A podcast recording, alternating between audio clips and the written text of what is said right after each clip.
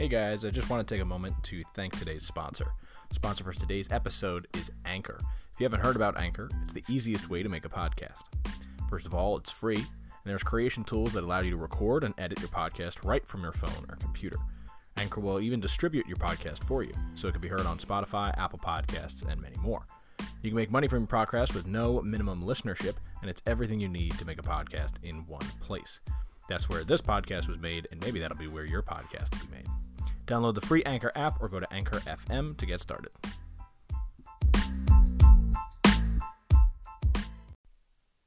Hello, welcome to the show. I'm your host, Michael Aceta. Today we're talking about separation anxiety.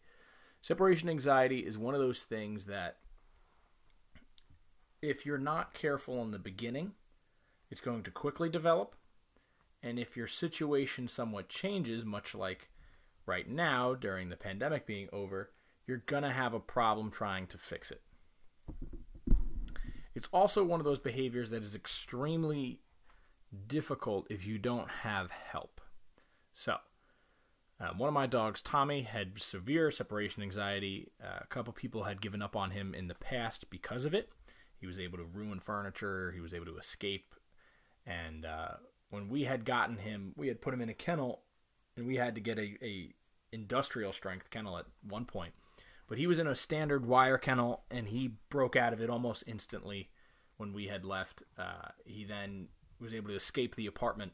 We did find him. He came back, no harm, no foul. But, you know, it's one of those things that afterwards, now you're nervous every time you leave. Oh, what's going to happen? What's going to go on? You know, is everything going to be okay? Do we have to bring him with us? Okay, we'll bring him with us. You know, so I understand what a lot of you are going to be going through, and I've helped plenty of people with the exact issue. So one dog I knew, his name was Chip. He would destroy the bottom of the crate and then slip under the crate. He was small enough to do so, um, and they ended up getting a, a heavy duty kennel. So now I've mentioned heavy duty kennels twice. That is always an option when a dog is trying to escape because of separation anxiety. Not only can they hurt themselves and damage your property, but if you look at it from a behavioral standpoint, it actually reinforces the dog for trying so hard. So, if you are trying to pull a push door, okay, you're pulling and you're pulling, your first instinct is to pull harder when it doesn't open. You just realize, oh, well, the door's maybe, you know, a heavy door or maybe it's locked. Let me just so you pull it harder, and then you look for context clues, and then you push the door. So that has to do with something called an extinction burst, which we're going to talk about in another uh, podcast. But when you try to do something and it doesn't work, you try slightly harder, and if it does work, then you get reinforced for trying slightly harder. That's what happens with separation anxiety. Our dogs go to try to escape or whatever, and as they go to do it, they're like, ah, oh, it's not working. Let me try slightly harder. And then they do, they escape, they realize that that's the benefit. Trying harder gets me what I want. I'm going to try harder next time, and I'm going to do it faster next time. So when you end up upgrading to a industrial kennel, basically, your dog is going to try to escape. They're going to claw, they're going to scratch, they're going to bite, they're going to chew, they're going to do all this stuff trying to get out when they have that much anxiety that can be damaging to them. They can physically hurt themselves. Think about people with anxiety. They don't realize they're scratching themselves. They don't realize they're doing something because the anxiety is overflowing in their brain. It's actually, you know, chemically imbalanced. Now, if you have a dog that is that severe, you need to get medication. You need to go to your competent veterinarian you need to talk to them about getting something to calm the dog down, a benzodiazepine. And when your dog is calmer, then we can work through the issue. You don't want to just do medication, and in that case, you don't want to just do training. You need to do both, and then we can wean off the medication. But if your dog isn't that bad, and they just cry a little bit and they whine a little bit, there's a couple things that you can do. Number one, make sure that your dog isn't panicking before you leave. So, what do I mean by that?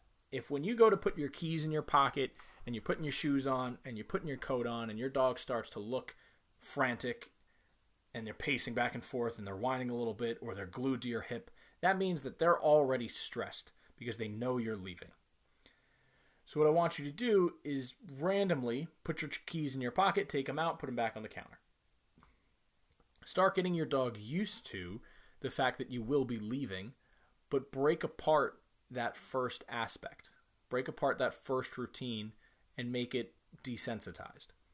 Well, I'm, I'm not leaving right now, but I did put my keys in my pocket. It's not really that big of a deal.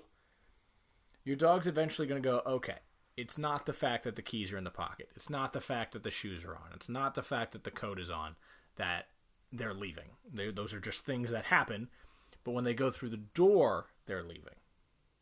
Once we get our dog going, well, when they go through the door, they're leaving. We open the door and then we close the door and we don't leave yet. And then we open the door and we close the door and we don't leave yet. And you do that a couple times. Now, what's most likely going to happen now that you've listened to that is you're going to go, okay, I got that. I'm going to go do that. And you're going to do it way too fast. You're going to spend an hour prior to actually leaving. Let's say you're going to leave at 2 o'clock. 1 o'clock, you're going to start messing around. You're going to put your keys in your pocket. You're going to take them out. You're going to get to the door, and then you're going to rush. And you're going to go, oh my God, I got to go. I got to go. I got to get out of here by 2 o'clock and you're going to open the door, you're going to go out, you're going to come back in, you're going to open the door, you're going to go out, you're going to come back in, and then you're going to leave. And your dog's going to panic. And you're going to go, well, that didn't work. The reason it didn't work in that scenario is because you went too fast. Your dog saw the whole picture, wasn't desensitized at all to any of it, and started to panic long before you taught them that it was okay for you to do certain things. So when you put your keys in your pocket and took them out, your dog's like, okay, that's weird. But he put his keys back in his pocket. So maybe this time he's leaving. Okay, he took his keys back out. Okay, he's not leaving. Oh, he put the keys back in. Maybe he's leaving.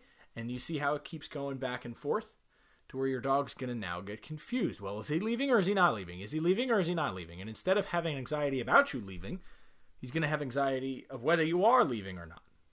And that's a whole nother issue. Now you've developed a dog with a dependency on you so much that whether you're there or gone, they have separation anxiety as to if you're leaving.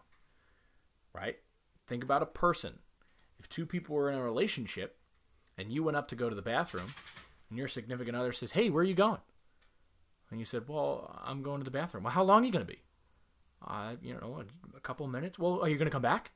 Yes, I'm going to come back. I'm just going to the bathroom. Can I come with you? Do you want me to come with you? I can hang out in the bathroom with you. We can talk in the bath. Right? It would seem a little creepy, a little odd. So, as it relates to dogs, we now need to not only desensitize them, but we need to reward them for doing their own thing. If your dog knows a place command, that's a great way to get reinforcement away from you. Send them to place, give them a treat. Send them to place, give them a treat. And instead of giving them a treat, toss them a treat over to where they are. Make it more enjoyable to be away from you. This is independence training. This is teaching your dog it's okay to be by themselves they don't have to be with you. Uh, search dogs are amazing at this. They want to be out looking for their toy or out looking for a person who has their toy so much that they're not listening to the handler anymore. Now, that's a problem as it relates to obedience, but if we can balance that out, then we have a nice, confident dog who's independent when necessary and can be obedient when we need them to be. So, you're rewarding them for place. Maybe you put a Kong with peanut butter, a pumpkin, whatever over there, and you go do your business. Another thing you can do to try to teach that independence is to play games with their dinner, breakfast or dinner. So you put them into a sit, you have them wait in the kitchen, you take their food bowl and you hide it somewhere in the house. And then you say, okay, go eat, whatever. Whatever words you have, you should be practicing impulse control before you get to this point. But if you haven't, we're going to go over that in another podcast. But we want to send our dog to go eat their food away from us. That's going to help build that value away from you. If your dog doesn't care about food, you should probably cut down on their food anyway. We don't want fat dogs, we want healthy, happy dogs. So, what happens when you actually leave the house? If you have a camera, you should watch your dog, you should see their progress, see if they're doing better. Try to set them up for success. So if you know that for 20 minutes they're going to bark, leave for 20 minutes. if you can look on the camera, when they're nice and calm, that's when you should come in. That's the best possible time to do it. If that's not a possibility, when you do come in, don't say anything. Do not do anything. Do not talk to them. Don't say, "Oh, I'm I'm sorry, I had to leave. I'm, I'm right here. You know, everything's okay." Don't do that. Don't give them treats. Do not make it a bigger deal than it is. Your dog is already excited that you are home. This is where you need to have impulse control and you need to be calm. Same thing goes for when you leave, by the way. You should not be saying, "Oh, I'm going to be right back. Don't worry. Everything's okay. I'm going to come right back. Don't worry about it. Don't worry." Right? That's just going to build more and more frustration and anxiety for them. You don't want that. We want to help fix that. We want to make sure that they're calm and collected and they're not stressed. Right? People who are stressed for most of their life do not live as long. The same thing goes for dogs. It's cortisol. It's in their body just like it's in ours. The more cortisol in their body, the more damaging things are going to happen to them internally, which is going to reflect externally. So you come home, you don't do anything, give them like 10, 20 minutes. Seriously, do not talk to them, do not do anything for a while. If that means you go into the bathroom and, you know, you take a shower or you, whatever, just do something long enough to where your dog's going to go, okay, they're home, it's not really that big of a deal, whatever. Then you can give them attention when they're being independent and calm. That's going to reward them for finding something else to do. Okay? I'll give you an example. My son, I know he's not a dog, but my son has temper tantrums. And when he's having a temper tantrum, I don't give him any attention. He's not getting my attention because he's losing his mind, screaming and wailing and flailing his limbs. But when he sits down and starts playing with lo- uh, blocks or, you know, he starts pushing his little car around, then I'll come over and go, oh man, look at that. That's so cool. And I'll engage with him. And when I'm engaging with him, he then wants to play and do those things more. But if I start having a temper tantrum back with him, essentially, right? He's having a temper tantrum, and I go, Oh, what are you doing, buddy? Come on, what's going on? Tell me, tell me. Then he's learned that having a temper tantrum is going to be a way to get me to interact with him when I'm busy, which it's not. Right? I'm an adult. We have adult things to do. There's chores that have to be done, and he's not old enough to do them, right? So when he's playing, I'll go sit down with him when he's playing appropriately, and I want to reward that. But I don't want to reward when he's being absolutely ridiculous. Now, just like with anything, there are exceptions. So if he was really losing his mind over something that was necessary, okay, I'll sit down with him and we'll have our conversation. Same thing with our dog, right? So some people will fall into the trap. Well, I'm not supposed to go in because my dog's losing their mind. And, you know, if your dog is hurting themselves or causing damage to your house, by all means, go back in and stop them. um, but just know you failed to set up a successful environment for them. If they're in a position where they're going to get hurt or they're in a position where they're going to damage your property, do not. I'm sorry if they're in that position, you failed to set them up for success. So maybe you do need to get a better crate. Maybe you don't leave as long. Maybe you give them something to occupy them while you're gone. Doing something to manage is definitely going to help. Now, because I mentioned giving them something to occupy themselves. If you give them something, a chew, a Kong, whatever it is, if you give them something, it will distract them from you leaving, which is what people do. Oh, I'm going to distract them. I'm going to trick them. You can only do that for so long, especially an anxious dog. They're going to pick up on it. They're going to realize they're not going to have good trust. What I would want you to do is set up a smaller chew or a smaller Kong and play a search game before you leave, just like we did with the dinner. Okay, you play a little search game, good. Then, as you leave, you tell them to search for a bigger one an even better surprise. So now, one, they know what the game is, they know what they should be doing, but because you've left, now they're looking and looking for something else. And when they find it, they can sit down and enjoy it. But they're not distracted. They went and found something better to do because you left, which is going to make an association of when you leave, they should go find something else to do.